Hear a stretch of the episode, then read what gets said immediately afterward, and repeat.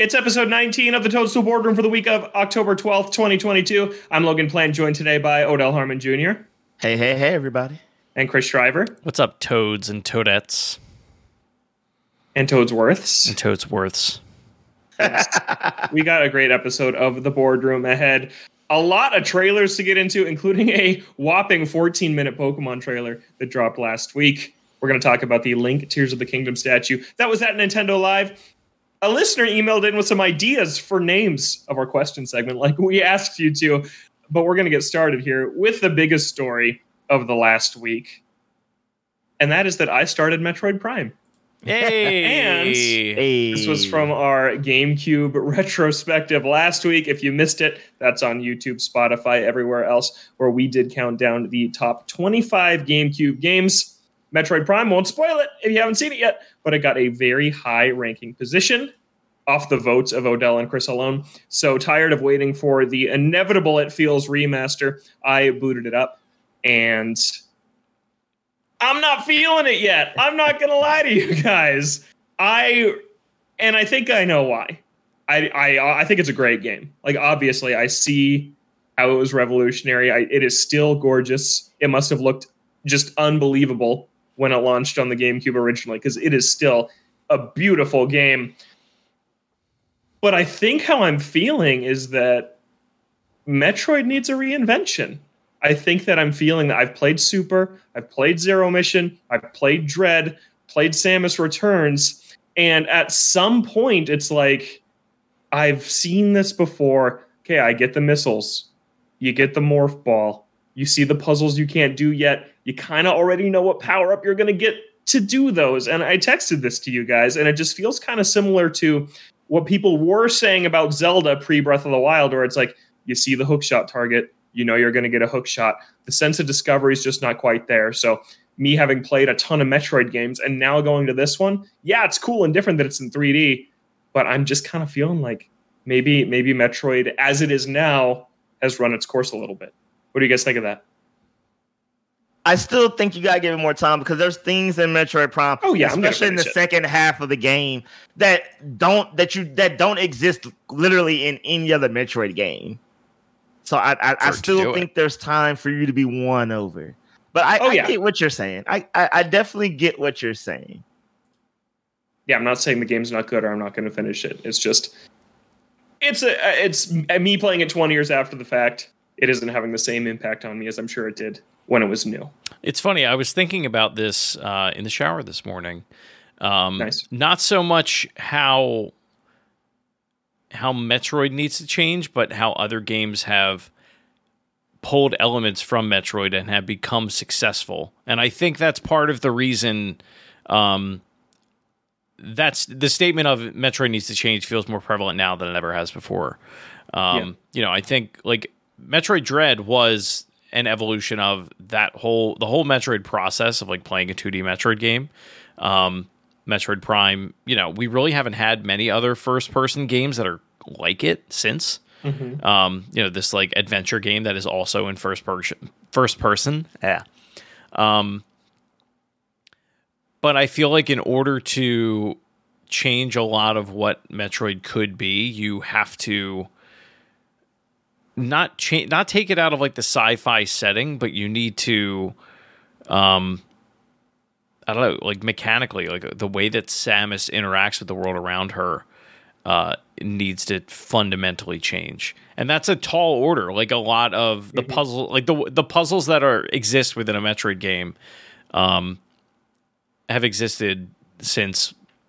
I mean, you know, they've added a few things here and there, but like for the most part, yeah, it, it is the usual suspects of like the spider ball, morph ball, bombs, etc. Mm-hmm. Um, I don't know. I'm not smart enough to know what you do introduce or, or, or you know any of that. Um, it's almost it's a bit like the Halo problem where you know they're they've tried changing things there um, on that franchise, and now it is like maybe you do just leave it alone. Um, yeah. You know, because it starts to become something that it is so far from what it was to begin with that like who are you actually appealing to at this point? The hardcore fans are upset because they're not getting another metroid game and new people are saying that old game feels old. I want something different. Yeah, and I think that again, I don't think every series necessarily needs to totally reinvent itself, uh, like like Zelda did, and like we've seen some others do. Uh, I just think that when I look at Metroid Prime and when I look at Metroid Dread, I loved Metroid Dread. It's my favorite Metroid because to me, it's the first Metroid I've ever played that actually feels good to control Samus in. Mm-hmm. I don't really like how Samus moves in most of the franchise. I'm kind of feeling that way in Prime just because of the camera controls. I am used to it at this point, but Dread just feels so good to control and it is so smooth and fluid. And it's the first Metroid I've played where I feel like they really nailed combat. Like I I don't I don't like combat in Metroid Prime yet. I'm it's very primitive right now because I don't have so maybe that will change as I, I get more power ups. But to me, I need to play more. But I what I love about Dread is how much they nailed traversal and combat. And all the other Metroids prior to that to me just feel a little stiff and I'm feeling that way in Prime right now. Which one are you playing, GameCube or the Wii release? I'm playing the GameCube one. Okay, that could be uh-huh. part of it. I mean, like that game does. At least I feel that game really excels on the Wii. I played it originally okay. on the GameCube, but like having that freeform control of Samus, like with the camera and everything, it really does kind of elevate it.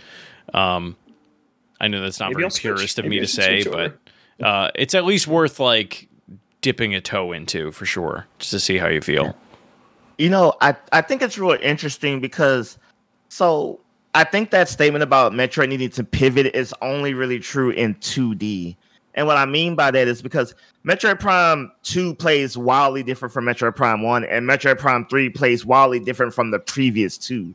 Like if you played all three in a trilogy. And I feel like the 3D uh, Metroid space is just essentially those three games. And each three of those games are so vast, vastly different. You know, when we were talking about Metroid Prime 2 during the um the uh, our list is that I feel like if we're st- if we're talking about Metroid Prime Four or just 3D Metroid in general, I feel like there's subtle changes that you can do where because all those games still feel uniquely Metroid. So I feel like if we're exclusive to 3D space, there's still so much we can do that wouldn't be revolutionary in terms of like changing the game design, but it'd be revolutionary to 3D Metroid. And I think, you know, that might be an easier, still a tall art, still a tall order, but an easier ass to accomplish, and that's what I'm hoping for at least the Metroid Prime Four. Yeah, so again, these are early impressions of a 20 year old game. I think that I do like it a lot. Like I, I said, I'm not feeling it. I'm just not feeling it as the best game on the game sure. right now. Uh, but I, am going to play this trilogy. I, have just been really into Metroid lately and the GameCube, so it felt like the right time. I do have one, one. Sorry, one quick question for Odell because you're the only one that has played Other M. What are the chances that like we go one of us goes back and plays other M and we're like this game hits now. Oh, uh, uh, a hundred percent. Because I wrote an article when I was at Game Informer about crafting the best Metroid game, and I, I specifically talk about all the elements of Other M that makes it a really good game, and half those elements ended up in Dread. That's all I'm saying. Interesting. Okay, that's so. If you like Dread, things that Dread did began in Other M similar to the Skyward Sword situation with Breath of the Wild. Yeah, yeah. Dread's biggest like horribleness is just the story. Like in terms of pure gameplay, other M, what you're doing, yeah, other M. In terms of uh, pure gameplay and stuff, like it's it's a great game. It's just when you add the story elements, it just it just bombs hard. Yeah, I have a I have a big suspicion that I'm going to really like other M. I really do. I, I think, think I like think you will. I yeah. think you will too yeah, I yeah, I've always been fascinated by the turn the Wii remote sideways to go from the third person to first person perspective. Does that work or is it clunky?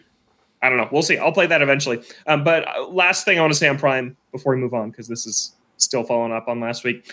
I'm still not at the point that I've the furthest point I've reached in that game because I, I have played this before. I just didn't quite finish it, uh, and it was years ago, so it's all a little hazy. So I'm hoping maybe when I get to some of this new stuff I haven't seen before, it'll uh, it'll it'll start clicking with me.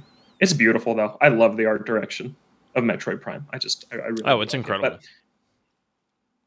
that's our GameCube follow up. We did a couple messages on Twitter about favorite GameCube games. Rachel says that Paper Mario: The Thousand Year Door is their favorite GameCube game. I replayed it a few years ago, and it's still so so good. And then Ben said, "This is a really good list. Thank you, Ben. I think that the only games I'd add are Baten Kaitos and Tales of Symphonia. I've played neither of those games." But uh, I, I, know a lot of people like Tales of Symphonia. That's the one that's getting remastered, right? Yes. Getting remastered yeah. Yeah. Yep. And then, spoiler for our list. However, Twilight Princess over Wind Waker is insane to me.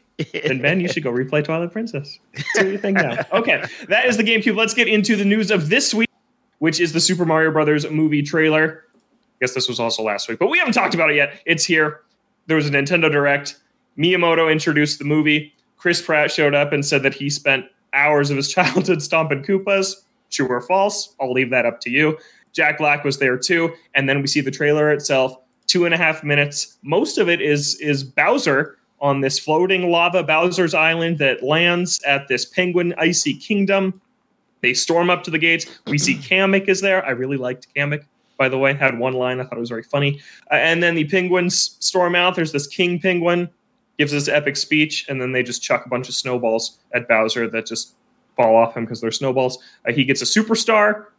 He says, "Who's going to stop me?" Then we cut to Mario, who is being transported into the Mushroom Kingdom, seemingly for the first time.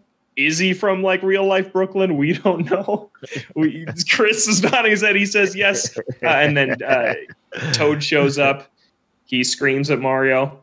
I thought Toad sounded very good, and then he says that we got to go, and then we we really hear our our best here our, our best soundbite so far of Chris Pratt's Mario. He says, "Mushroom Kingdom, here we come," and then there's a little stinger where we see Luigi being chased by a bunch of dry bones, uh, which was awesome because my my girlfriend's two favorite Mario characters are Luigi and Dry Bones, so she really liked that little stinger clip at the end. But that's the trailer. That, that we we finally got to look at it, uh, and I'll start by saying I love how this movie looks. I think it looks just amazing. The way the lava is like dripping on the ground as that Bowser Island is is floating in on the establishing shot. Very cool.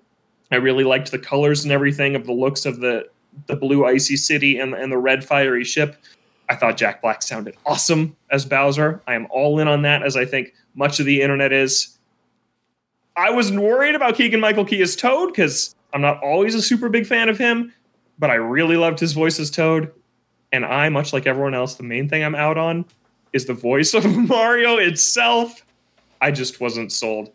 I know we have a lot of opinions on this. Chris, I'll throw it to you. Thoughts on the trailer overall at first? Let's save the Mario discussion for a little later. I mean, I've watched this trailer probably 20 times at this point. Um, I'm obsessed with it. Um, the animation is stellar. Um, I know they're mm-hmm. still working on lighting. I think the lighting looks great, at least in the scenes that we saw. Um, Jack Black is perfect. Um, uh, he's he's got like a ninety percent for me. There's like some of it that is like too Jack Black. Yep. Um, but for the most part, like great job, great casting. It seems like they also like animated some of Bowser's mannerisms out of like what I imagine he looks like in a sound booth. Um, absolutely, like when his eyes were like popping. Yeah, like when he saw the superstar, I'm like, that looks like Jack Black. That actually looks like him. Yeah. Um, it's great that like we're seeing uh, these secondary characters like the penguins um, have these really great comedic moments, at least in this scene. Um, like I really wasn't expecting that out of a trailer like this. I really thought it was going to be more focused on Mario. Um, the fact that it wasn't focused on Mario has me concerned. Um, and we'll get into more discussions about that later. Um, but I I'm excited for everything in this movie except for Mario. Um, I do want to like if I haven't said this already, um, because I keep thinking it. Like we need to give more respect to Keegan Michael Key because his Toad is so divine.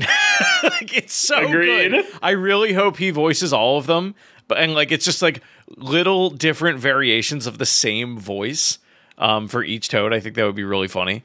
Um, yeah. But he really does uh you know, he captures that really, really well. Um, Charlie Day's Luigi is perfect. Um, and even though we really only heard him like ah, you know, but mm-hmm. um he makes more sense as Luigi than I think Charles Martinet does. Um who is also the voice of Luigi in the games.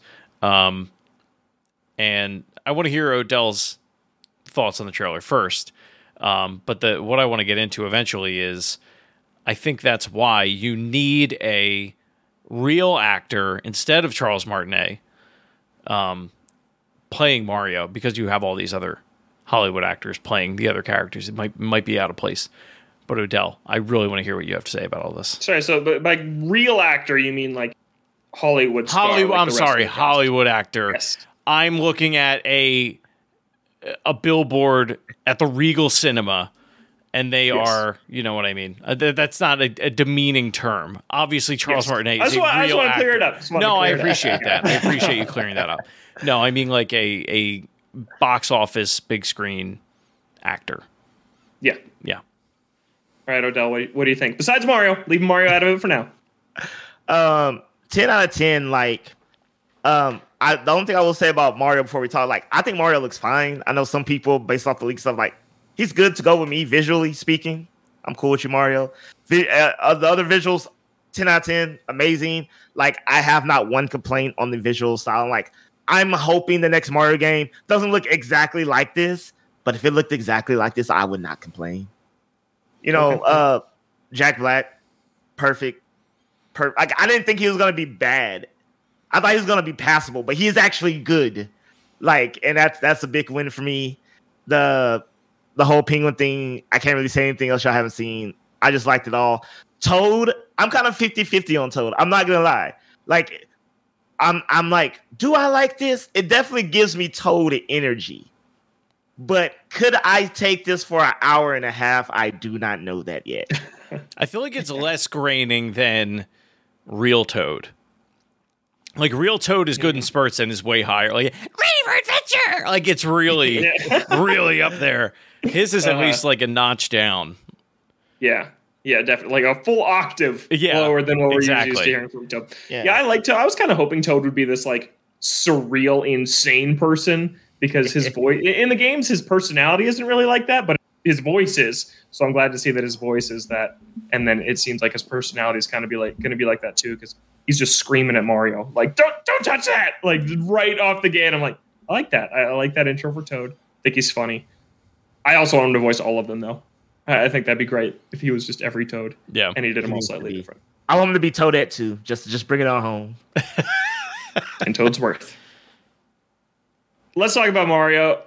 Chris, I'm glad you brought this up. That like, it, it- it's interesting that you think you need an A-list actor to play Mario and everyone else is too. And what that made me think of right away is the Sonic movie, where that is not the case with Tails. The the voice actor who plays Tails in the games plays Tails in the movie. So you have uh, you have Sonic and Knuckles being voiced by Hollywood actors, TV actors people recognize, and then Tails just sounds like Tails from the game, and it works. I thought it worked really well in Sonic 2. Uh, but then I, I think that the difference here is do you want to hear Charles Martinet's Mario for a full 90 minute movie?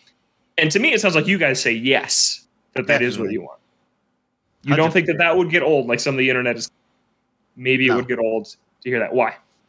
Okay, one. So Tara Strong brought this up in an argument. I'm just gonna read, read what she said, and she was trying to, you know, bring claim to you know voice actors that you know they're really trained professionals. They know what they're doing, and specifically in Charles Martinet case, he is an actual voice actor. Like he he he did this before Mario. He's a profession, and I feel like as a professional, as a trained voice actor, as someone who, in theory, I would assume understands this character very well. I I just would assume he does. Would have the nuance to be like, okay, this is Mario in the games, but maybe I need to bring it down for a movie. Maybe I need to add this inflection. I just believe he has the chops to do that. You know, he he suddenly the man. I'm pretty sure the man knows how to do more because people always bring up the argument. He's gonna go, woohoo, me, me, Mario. Like like he can only like he like no, the man can say full sentences as Mario. I mean, those are the Mhm. sound bites we hear the most, but there's there's no reason for me not to believe that because he has to do lines over the course of a movie that he couldn't add the nuance and flavor that each scene would need. And it's Okay. like so, you know, I don't know, y'all did y'all guys hear the French version? Like people are like, oh, I'm gonna watch Yeah. this movie in French because like the French voice actor is clearly imitating Charles Martinet. Like he's clearly doing the nuances that the man has been doing for 30 years, and I assume other versions will too. So I'm like, it, it I find it strange that we're gonna have in other languages the people who voice Mario are imitating the man that people don't want to do it for some reason, whatever fraction those people don't want him to do it. I just think that's obscene. Yeah, I'm not saying I didn't want him to do it, but I don't know what I want. I don't because what I know I don't know what I want, but I know that what they've shown me is not it. Right? That's how I feel right now. I don't know what the answer is because I feel like it could maybe get a little old for the Mario voice as we know it to be the voice over a full movie. And if you pair that with what we heard of Bowser, it just I don't really know if it fits the vibe, kind of like what Chris was saying. At the same time, I don't think that Chris Pratt is the right call here. When I think the rest of the cast so far is very good, and I thought it was the whole time, and now we've heard it, and it's kind of reinforcing what we all kind of thought is like, is this going to sound like Chris Pratt? And he does.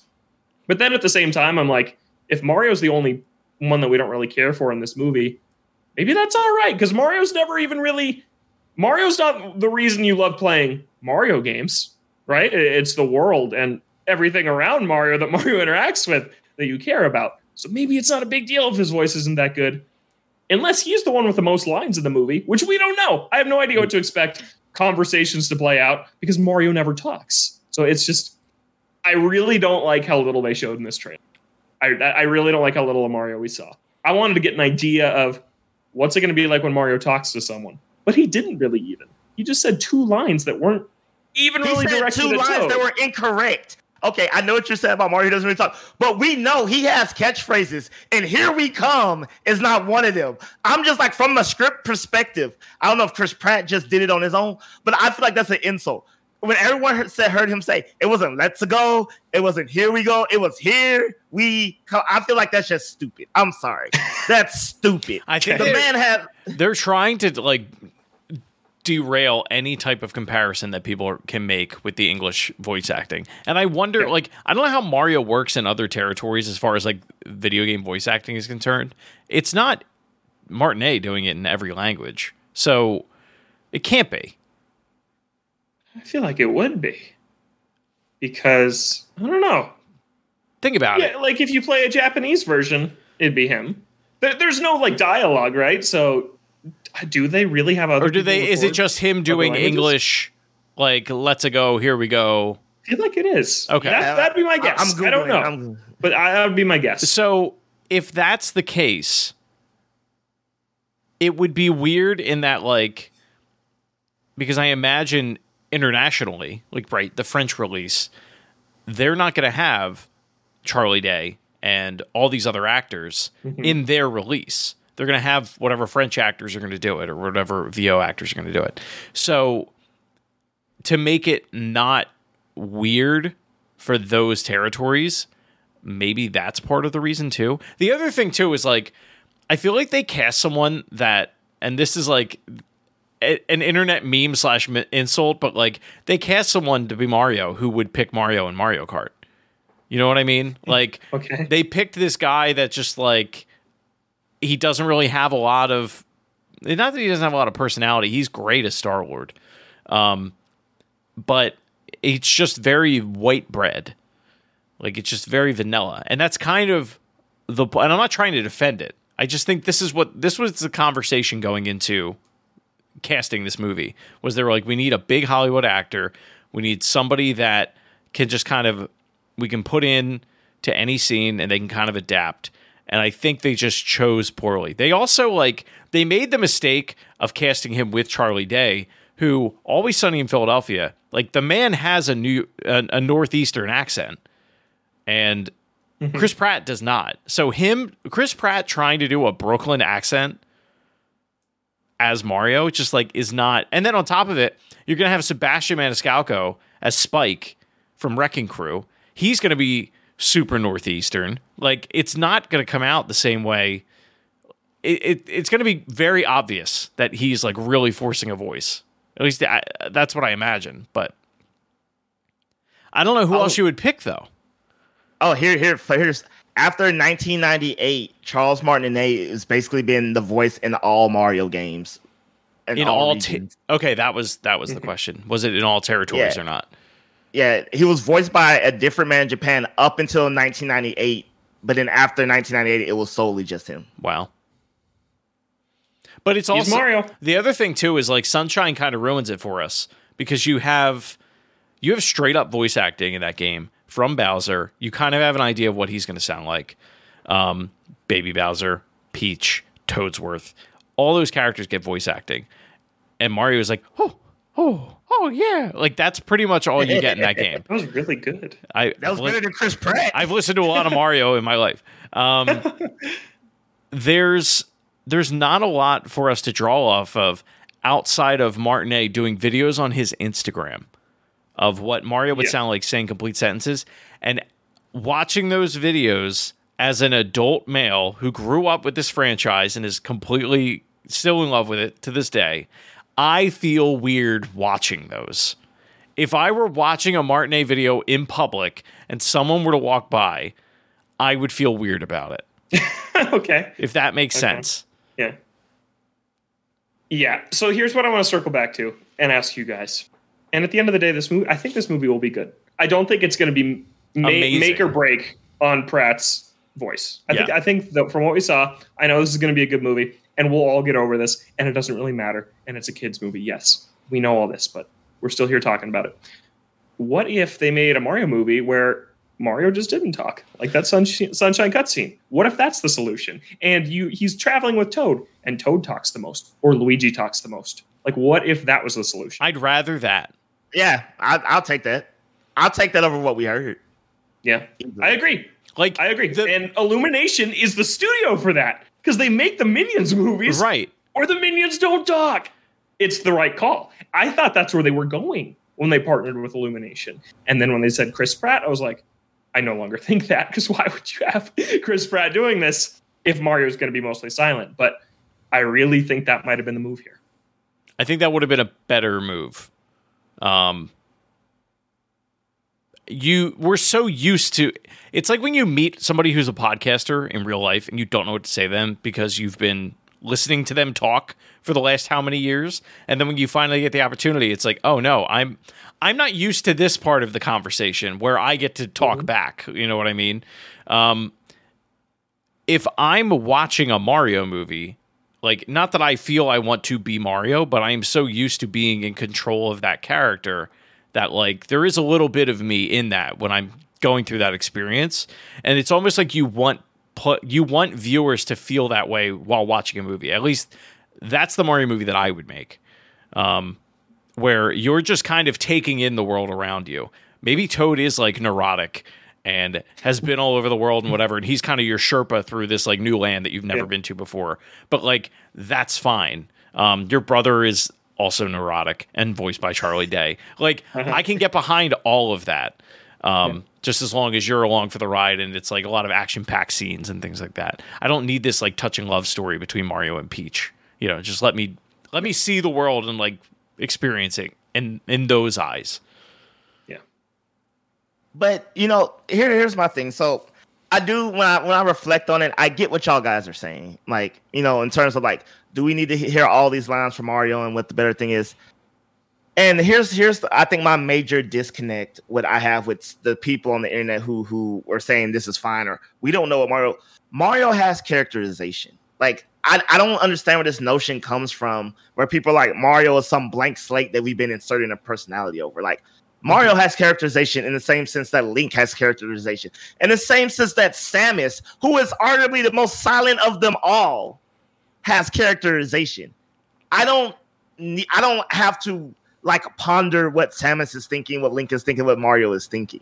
Like I know what these characters are like, and so what I'm saying is, with that saying, I feel like what we got doesn't respect who Mario is as a character. It doesn't feel like Mario because I, I agree. I can't tell you what my perfect voice of Mario would be, but I can definitely say this doesn't feel like Mario, and I feel like that's the my, my, my biggest issue with it. I still think it's too early to make that call. We didn't see enough, but this movie was delayed, and they barely showed Mario in the first trailer for the Mario movie. I have a feeling maybe it is the weak point of the movie, and maybe they know that. I like I yeah. I do wonder if how late it can be before they if they chose to recast. Like how how how late in the game they could do that. You know, like animation's yes. already done, obviously, but like, can you get somebody to form fit to what's happening on screen for just him and it not be weird? I don't it's know. not that. It's see, I, it's not that it's bad. Not that I'm just bad. saying, like, it's not. It's if they were, fine. Yeah, but if they were to make like I don't think the internet is in this like uproar. I don't think it's like outrage. Yeah. You know, the way this is not what happened with Sonic, right? Oh yeah, with the teeth not. and all that. It's not that. um, I think the the only things that they they I could see them looking at it and be like, no, we need to make Mario have more of like a form, right? He needs to have a butt. Put that bubble butt on my boy. That's fine. And then if if it seemed like it was really that big a deal, you recast but I just don't see it happening. Plus, inevitably, three years down the road, somebody's going to make the cut. They're going to make the Martinet cut, and it's going to be people doing impersonations, and it's going to be on YouTube. It's going to get a copyright strike, et cetera, et cetera. Like th- that will be a whole thing that we're going to mm-hmm. have to live through. We already are because of like the clips that we're getting. All right, we should move on. I I'm I'm happy with the trailer. I think this movie is going to be good. Yeah. I do think that it, I want to know why it was delayed and I just have a sinking feeling that that's why we didn't get more Pratt in the trailer was because it's there's not that much to show. But let's move on here to some Pokemon Scarlet and Violet stuff. We got two new trailers. One of them is from last week. Odell, it was a whopping 14 minutes long, and then one Ooh. dropped this morning. Shorter trailer that introduced a streamer slash influencer slash gym leader. We're going to focus more on the first one because that one had a lot of stuff shown in it. We saw cooking. You make sandwiches for your for your Pokemon, which was super cute. They showed a lot of trainer customization, which looks pretty good. They showed off that Let's Go mechanic where you send your Pokemon off to basically do an auto battle, gain experience, collect items, and come back. They showed off uh, they showed off basically Sun and Moon's trials returning prior to a gym leader fight. This one it showed you collecting Sunflora that are running at like five FPS next to your they, trainer. They are. And then they also showed a battle against uh, the the team, Team Star, in this game, where prior to that big parade float coming in, where you fight the leader, you basically do a Let's Go battle. And I don't mean Let's Go Pikachu. Why did they why did they pick this word? Uh, let's Go meaning you send out your Pokemon to auto battle like twenty Pokemon from the evil team before taking on the the, the team leader. So there's a lot to unpack here. Uh, but Odell, just your general thoughts 14 minute presentation, couple just about a month and a week ahead of release of this game. Are you sold? Anything concerning you? Do you need to see any more? Um, well, I want to praise them one because that was 14 minutes and they only showed off one new Pokemon. So I am commending them yes. for keep, keep they're keeping the Pokemon, the new Pokemon count very low. Until and it was an evolution, and it was a oh, I, I will avoid those like the plague.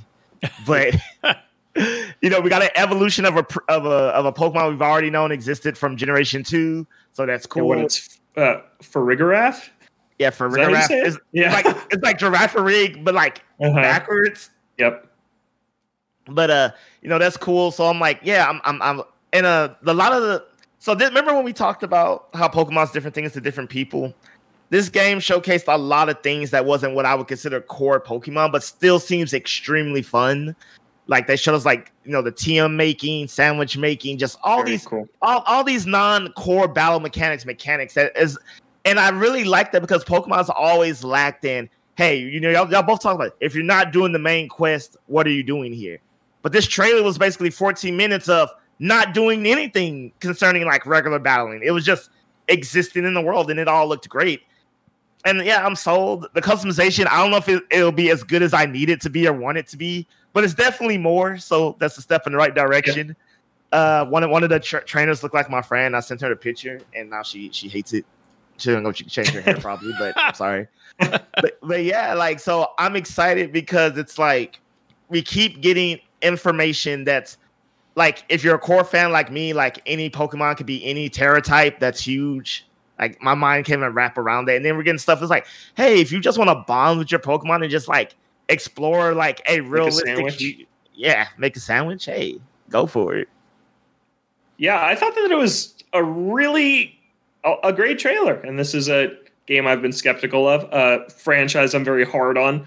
I think deservedly so over the last decade. Uh, but this one, I think, is doing a lot of things right from what we're seeing. I think that when we heard this was going to be open world, my concern was so are they going to, what kind of mechanics are they going to introduce to the gameplay to kind of support this open world idea? And I think there's a couple things here that are like they really thought about it and got it right. I think that the let's go auto battling, very smart. You can do that in most big open world RPGs or JRPGs like this, where you just can set the controller down, let them do it, so you don't have to grind every Pokemon battle. Very smart thing. I think that the TM machines is a cool idea. It has felt for years they haven't really known what to do with TMs. It was like, oh, you get one, you have them all, you can use it infinite times, and it just kind of became this throwaway mechanic that didn't really matter, and you just kind of unlocked moves as you went, and it felt pretty linear. But this kind of being able to craft what TMs you want, I think is a super cool evolution for them that gives you even more kind of agency over your team. The different Terastal types that a Pikachu can have any type when he terastallizes, that's going to change the competitive game, I think, a lot, right, Odell? That's oh, that's oh, huge. That's that is huge. I was already talking to a couple of my poker groups, and they were like, "Bro, natures, EVs, now Tera types. Oh man!" And then we're thinking just about just the the chest mining games with that is just like, "Oh, look, here's my Pokemon. Oh, well, it could be any Tera." And we're like, "How many times can you terrorize? Is it a one? Is a once a thing that any Pokemon could do? Is that one time per battle? Like, there there's so many layers that it's just like." it's it's dumbfounding to think about it from a competitive standpoint. I think my one concern with the terastallizing right now is I hope it's not an instant win button. In like Sword and Shield, it was like, oh, they Gigantamax, so now you have to, or the other way around. And I hope that this is a little more strategic. Like, I hope it's. I want this to play more into the type change than to powering up your Pokemon, right? Like, if you have a Pikachu and he terastallizes into a grass type, I don't want him to terastallize into a grass type that has the power of a Pokemon like 20 levels above him. Because that's kind of been the problem, I think, with some of these mechanics before, where if it's like, oh, now that you flipped the tables, the script has changed on the type advantage in this match, that to me is way more interesting than, oh, you terastallized. It's basically a one hit kill instant win button. So that's something I'm still waiting to see the balance of. Even in this trailer, it was like, oh, your opponent terastallized. How are you going to counter? you counter by also terastallizing. like, oh, that's that's the exact opposite of what I'm looking for here. But if they get that kind of balance right, I think it could be by far the coolest battle mechanic they've introduced since what X and Y when the Mega Evolution started, and they felt like they, they had something different every gen. This definitely seems to be the most fleshed out and thoughtful one of all of those to me. Oh yeah, most definitely. Uh I guess what so here's the thing. I'm not the biggest fan of the Let's Go mechanic or anything Let's Go, honestly, because it reminds me of Pokemon Go, and any Pokemon Go mechanic in the core game ruins the experience. But it's not really like Pokemon Go. It's that's why I think it's a bad name because it's not really like that at all. Yeah, I was gonna say I I wasn't a fan, but this trailer turned turned me around because I was like, oh, okay, like like for example, like oh, I'm doing something. Oh crap, there's a Pokemon I want. I don't have to stop doing that oh, there's an item off the Begotten Road. Oh, Pokemon, just go get it. I can literally keep going down my path, and it's just like, oh, cool. I don't have to like walk 20 feet over this way and come 20 feet back. And I was just like, oh, it's it's useful in a way that's not just like because it keeps when, things when moving. First, yeah. When they first showed it, I thought it was gonna be like this weird, wonky, like your Pokemon runs off to parts unknown, you don't see it, and then you know after X amount of time it comes back, and it's like, Look at all this stuff that it did. I'm like, oh, I'm like, oh no, it's within your vicinity. You can see it. You can see mm-hmm. it interacting. You can jump into a battle. Like, let's say it's battling something like a shiny Pokemon you want to catch. You're like, oh crap, don't kill it. Let me just run over there. Now we're back in the standard, you know, turn-based style. And look, I'm like, okay, yes. This, the, the way you're now showing me, I, I'm now on board. Like like you said, Chris, it keeps things moving, and like a good way, not like in a weird like pseudo your Pokemon's gonna be gone for an hour, which I thought it was gonna do, and then it's just gonna come back with like just stuff. Yeah, I think that my I loved Arceus. I've been that clear on this on this show. I it's my favorite Pokemon game maybe ever. I I just love that game. Uh, and one of my favorite things that it does that I think the core Pokemon games have failed at maybe forever is actually feeling like your party matters outside of battle like yeah, you have HMs, you have surf, but for most of the game's history, you're just surfing on this undefinable blue circle that you don't really know what it is. And then in in Arceus, it's like you send out your Pokemon to ram the tree to get the berries to fall. right? You, you you do these things in the overworld with your Pokemon where it's like, yes, this is your you, you can just send them out to just hang out with them. And yeah, like Sun and Moon had that X and Y, but you had to go into like a menu to do it. Actually doing it seamlessly in the overworld, I think is a big part of what can kind of immerse you in the world of Pokemon, like you wanted to be when you were a kid, right? Send be walking down the street with your Charmander. And I think that the Let's Go mechanic is kind of similar to that, where it's like, yeah, you can actually use your Pokemon besides just for the fighting aspect. So that's why I really like it. Is it's like it just feels more organic than walk up to a tree that you can cut, cut it, walk through. That's it. You see the little cutscene with your Pokemon, and that's it. This being like, oh, I want you to go fight that Pokemon, and it's your choice. That just kind of plays into the open world nature. Go where you want, do what you want. So I think it's actually a really cool mechanic. Yeah, the one thing that, that came from Arceus that's on this new trailer that I'm happy is for. I mean, this was a little bit in X Y and other games. Like usually, you know, you go camp or you do whatever, and your Pokemon interact with each other. But it's like generic a- animations. There's kind of like, this is my battle animation. This is my battle animation. Mm-hmm. But this is like when you have the picnic. It's like, no, your Pokemon interacting organically, like how they did in Arceus. Like they can have little side conversations. They can fight each other. They can just nap. They can not want to be bothered. And then you know yeah. they did the thing that all games do. They added a camera, but oh my god, the pictures people were taking, I was like, whoa, okay, okay. Because in Arceus, I spent way too much time arranging my team and in the ways I wanted to take cool pictures. but now I'm like, oh, this is actually what I needed. Now they're actually running around doing cool stuff, and I can take pictures with them. Like where one, like uh, the the the the graffiti, whatever whatever his name, he's like sleeping on a sign like he goes out and he goes up on the sign and starts sleeping, and someone takes a picture of him. I'm just like, uh-huh. okay, this is what I need. This is this is everything I could have ever wanted. I'm gonna have a team that's like not a battle team. It's gonna be like just my f- photography team. You just look cool. Go do cute stuff on things. I'm gonna be like that parent. Now smile. No, look this way. No, no, do do the do it. Ah, oh, uh-huh. yeah. The last thing I want to end on here is just a couple things I'm not as high on. I mentioned it in the overview, but the the Team Star Rebel base where you charge in and basically just send out your Pokemon to annihilate the the 20 like random NPC Pokemon. Is that going to be any fun after the first time or even the first time? Unsure. And wow, there's some frame rate issue in this game. There's a windmill in one of the towns you walk into. That thing is like it is like chugging at like five frames. It is it's worse than anything in like we talked about it in Kirby how some enemies off in the distance operate at a much lower frame rate, or even in Splatoon, some of the like characters on the map. This is worse than all of those examples. Like it is the centerpiece of this town you're walking into, and there's just a giant windmill, and it's like, uh, uh, it's like it's so unnatural. It's like if that's even in there, if if it can't run well, it'd look better if you were just like, it's not windy today, and this is stationary, but it, it looks bad.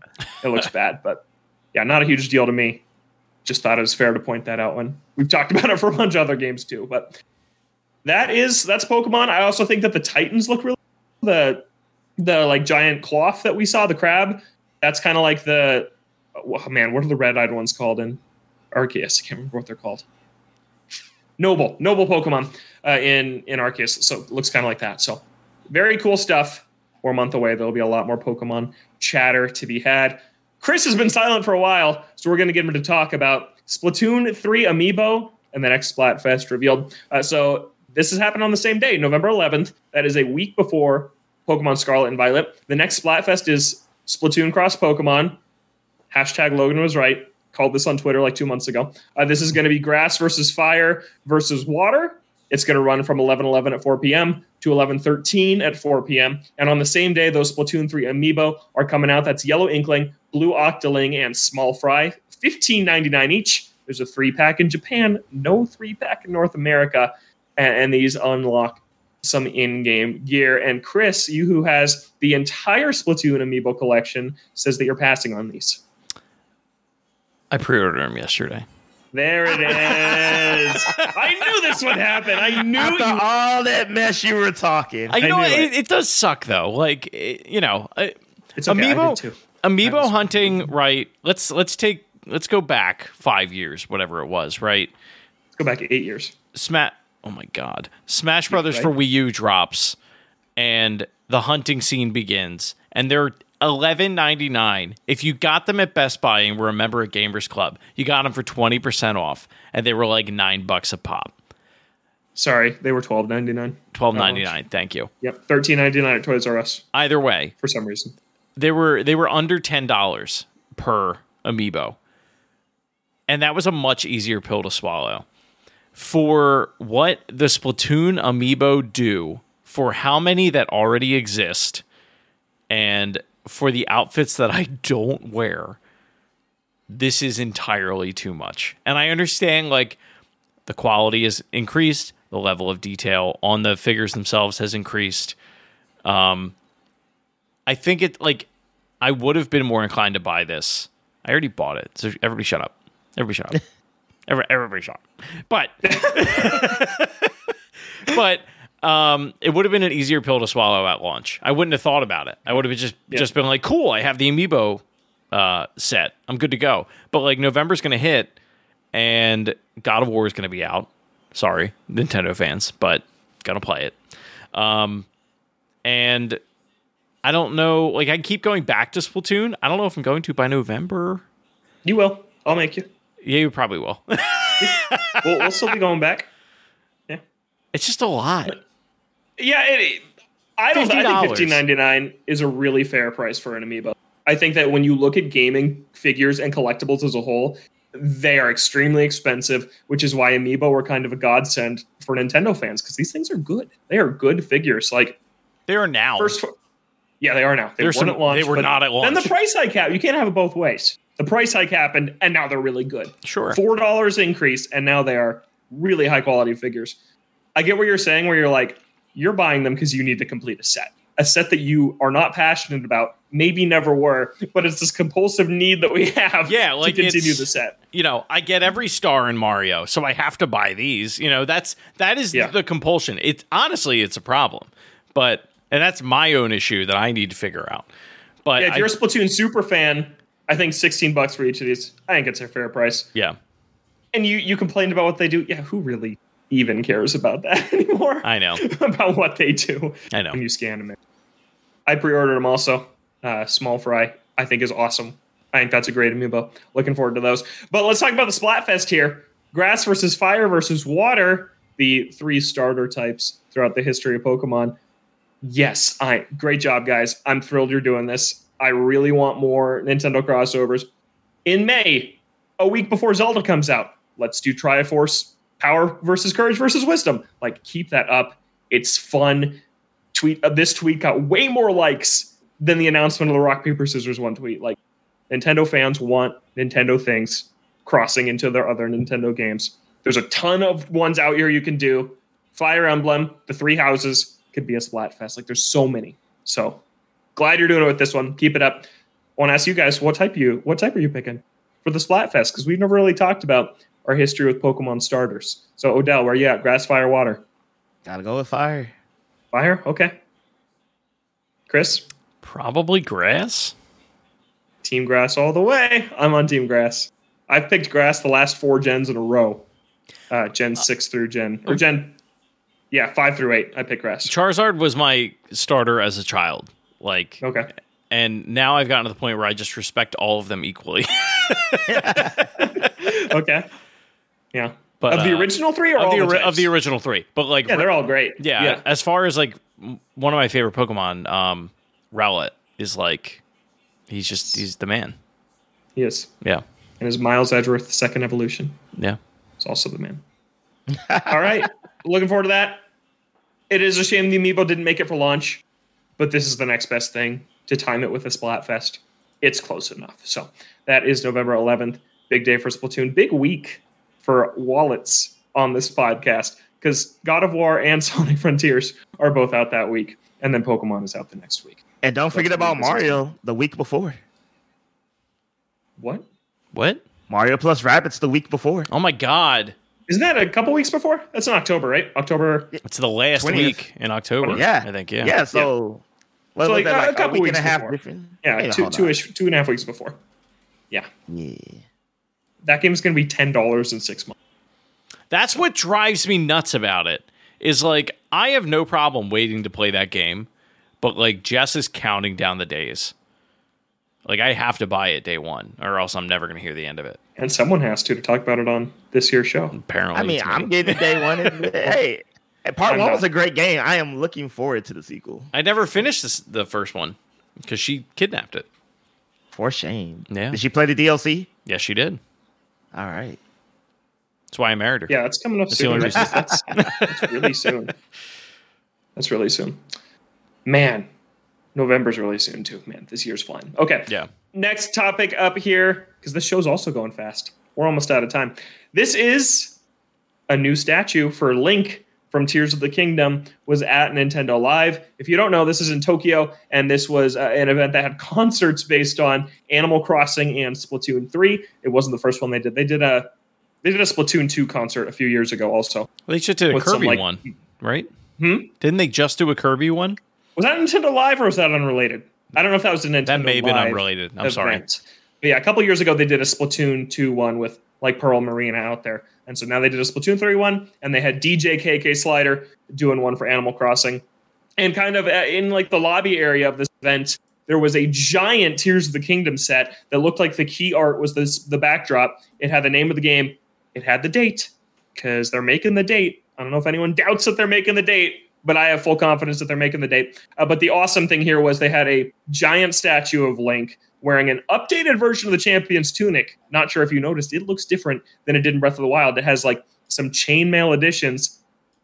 Looks kind of more in line with what he looks like in Skyward Sword. I noticed, theorizing that those games are still pretty connected. We'll see about that. And then this the green hand that we see It him kind so of get cool. cursed within the first trailer, and then he has in the second. It is it is outstretched. So, yeah, very cool statue.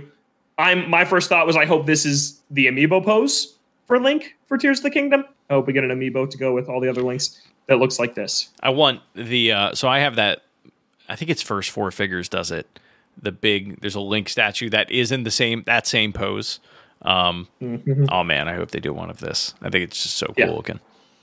Yeah, I want this real one. Don't make it five hundred dollars uh, to get his arm to light up. Like I hate that. The Banjo Kazooie statues are so expensive. uh-huh. Majora's Mask is like that too. yeah, I yeah. remember it was really expensive. Yeah, but uh, they're marketing this game. This is hitting the date. Like I know we're still seven months away, but for me, seeing this here with the date attached and a new look at Link, a statue they've made, it's like okay, we're kicking into the marketing cycle already for this game. They gave it a date. They didn't just say spring. It's hitting. I, I still see some people that think this thing's getting delayed, but I'm over here telling you, I would bet, I'd bet that it's not going to. That it's I gonna- would too. I'll double down in Vegas. Yeah, no, I'm with you. Yeah. I think this that I think this was supposed to be this year's big title, and Yeah. it got pushed because Yep. not having a Zelda game right now just feels off. Yeah, Imagine and you could have get had a Mario game next year too. Oh my god. Oh my god! 2017 all over again. Hey, real quick, circle back to the uh the Mario movie real quick. Sorry, Logan. I know you hate when I do this. Um, Do it. I don't know. I feel like you do. You're a very structured individual.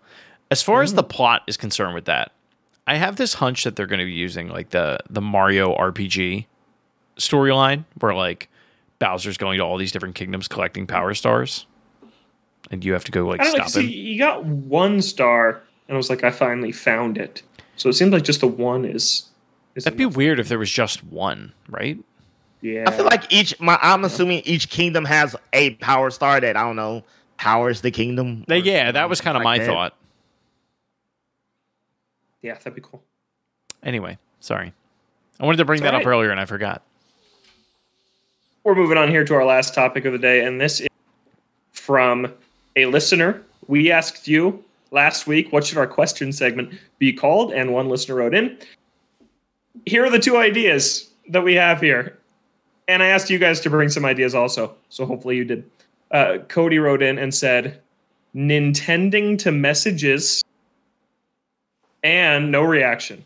No reaction from the crowd. And Malio Party are our two suggestions. That one's From our cute. listener, I Cody. like- that one's cute. And then we have a question from Cody also that we'll get to uh, after after we talk about the name ideas. Chris, did you bring a name idea to the Um, boardroom? I had just like the Koopa question corner or Koopaling question corner, and then we refer to all of our audience members as Koopalings. But Okay. Uh, what if we called it Catch You Letter, which is the name of the letter game Mario Party mini game from Mario Party? Nice. That sounds like a winner. that sounds like a winner. The Malio Oh, no, Party got me thinking idea? about it. I was like, wait a minute. My mine, mine was pretty much just straightforward because it's already a phrase. Questions for the board. Questions for the board. I was would- trying to think of something like that. Yeah, I was trying to get there with something like that, and I was like, what are they? Is there like a, a word for that? Like, if you want to, Yeah, that's what they say at the the the cli- uh, the the investor calls and stuff when they get done talking. It's questions for the board. yeah. Okay, we'll sit on it another week. I'm loving Catch You Letter. I, I'm really into that. It's a great Mario Party minigame. Great really Mario one. Party minigame.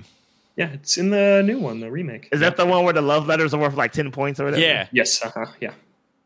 Yeah, and there's the shy guy running around like a madman. Yep. You have to catch. DK has a distinct advantage in the in Mario Party Superstars in that minigame Yeah. because he's so wide. He, all most of the characters have similar frame, and then DK either has huge disadvantage or advantage depending on what minigame you're playing. The penguin one where they're running him off the cliff. Pushy penguins. DK. Yeah, pushy penguins. DK is is a tough draw on that one. All right, Catch You Letter is the leading candidate for our letter segment. Uh, but Cody asks, is there any physics slash immersion break from a game that completely pulls you out of it every time? I'm playing Bayonetta 2, and the fact that the Undine flamethrowers work underwater breaks my feeble brain. So I personally am pretty good at suspending disbelief, whatever. I don't care, but I know not everyone's like that. You're both thinking about it.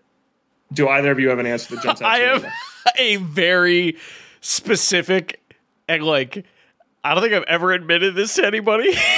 Okay. so and Odell's gonna know exactly what I'm talking about because he played this like at the same time that I did. The original Sonic Adventure. Anytime like I was at a young age, right? You're you're kind of figuring out how to be a person and like how to interact with just other people. I'm gonna stand up. So Video version on YouTube. when I'm gonna I'm gonna back up so people can see. But when Sonic is standing and not moving, his legs are constantly bouncing, so he just looks like this. Oh, here he goes. He's he's going back. you get that is worth watching. But when That's worth watching. when YouTube. I when I was a little kid, I used to do that. Like I remember, like I thought that was just how people stood because. so there was like Sonic. there was like a two week period where like I was playing Sonic Adventure and going through his campaign, and I was just like, "Hey, mom, do you want to go? Can I have a sandwich?" It was super weird. you can in Pokemon. Yeah, but now when I see it, I think of that, and it, yeah, I can. When I think of that, it like breaks my brain, and I like, I just feel embarrassed whenever I play Sonic Adventure now. That's a good one. That is a good one. Odell, how about you?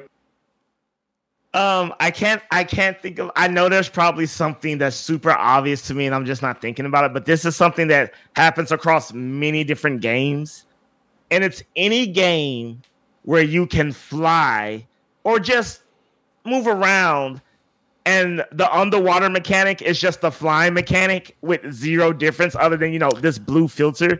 That bothers the hell out of me. I'm like, why even do that? Kingdom Hearts is kind of like that.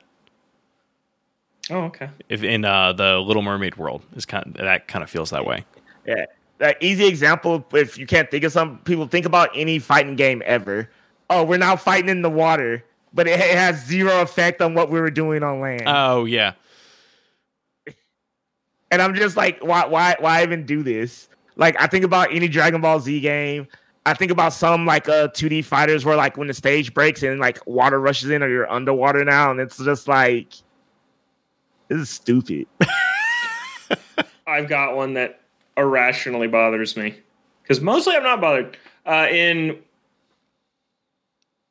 in Horizon Forbidden West, when this is the most egregious example of it, when a character model clips through a weapon, it just bugs me. It just bugs me a lot. her hair and in that her game hair is clips also through everything. horrible. Yeah, it Her, moves. It her moves hair has its own gravitational pull.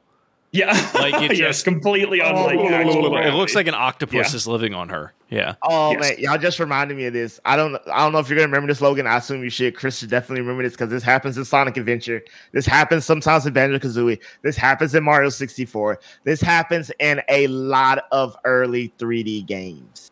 I don't know what about coding or programming. I don't know nothing about that. So don't come at me, people. But I hate when characters hold things and their hands don't actually touch the item. It's like it's like an inch away. and it's like like they'll be like, look, I brought you the egg, but like no part of their hand is actually touching the egg or penguin or whatever. And I'm like, like they're supposed to be gripping it, but it's just like an open ball. Mm. Here you go. Mm-hmm. Yeah. yeah. And then when you see it sideways, like if they ever do like something where they move it, you see like there's literal air. You can fit things in yeah. between the object and their hands. And I was like, why did they do that? If they made it touching, would it would it cause this horrible clipping merging? I don't know why they did it. I assume since so many games did that, they had to be like, if we make it touch, it's gonna look stupid. So this is the compromise. I, I'm assuming, but I remember growing up, I'd be like, why can't nobody actually touch stuff? Everyone uses the Force on the N64. uh-huh. And then I think I got one more that it, again, it doesn't really pull me out of it because I'm, I'm I'm not picky. I understand it's a game, so it doesn't really bug me. But Uncharted, when you aren't moving and then you pull off a jump that like you would have to have full sprinting momentum to actually be able to do. Yeah, it, it's just funny. It's funny. I love I love a stand still and then, oh, just like a leap thirty feet forward. It's no, pretty great. The, yeah. the one that the one that does it for me is when you do a full 180 and jump like five feet. So not only did you have enough force to jump, turn 180 degrees, but you also cleared like three feet. Yeah. Yeah. Oh, yeah. one more is the I think the Lego games do this a lot where you'll you'll be driving a vehicle and then you'll hit a ramp and like that ramp is scripted to feel like you're going through a slow motion thing but you could be uh-huh. like at a crawl and all of a sudden you hit the ramp and it's like boom and it just like launches you off of it into yeah. like some slow motion animation where they say like some cool catchphrase and then they land and it's like i didn't earn that i was going no. you know a mile per hour uh-huh yeah okay good question though if you have any koopalings i guess that's what chris wants to call the listeners I don't know how I feel about him. Uh, email us, toadstoolboardroom at gmail.com, and email us with your questions for the tentatively named Catch You Letter. We'll see. We'll let it sit for a while, but I think that's a great that's a great candidate. Uh, but with that, that is it this week in the Toadstool Boardroom. Another episode in the books. Thanks so much for listening. You can find us on Twitter at ToadstoolBR. Email us, toadstoolboardroom at gmail.com. We're weekly Nintendo show here every Thursday, noon Pacific, 3 p.m. Eastern next week. What are we talking about next week? I don't know. There's nothing going on. Nothing new coming out. Wow. That might That's be nice. like the last week between things happening. It is, unless yeah, we get a surprise. We'll have, in two weeks, we'll be talking about Rabbids, and shortly after that, we'll be talking about uh, Bayonetta three, which will be out if any of us are playing that, and Pokemon and and Sonic and a whole lot of stuff that's coming up. So it's an exciting time in the boardroom. But for now, you can find Odell on Twitter at Odell Harmon Jr. You can find Chris at Shrives93. You can find myself at Logan J Plant. Thank you so much for listening. Have a great week, and we'll catch you next time right here in the Toadstool Boardroom.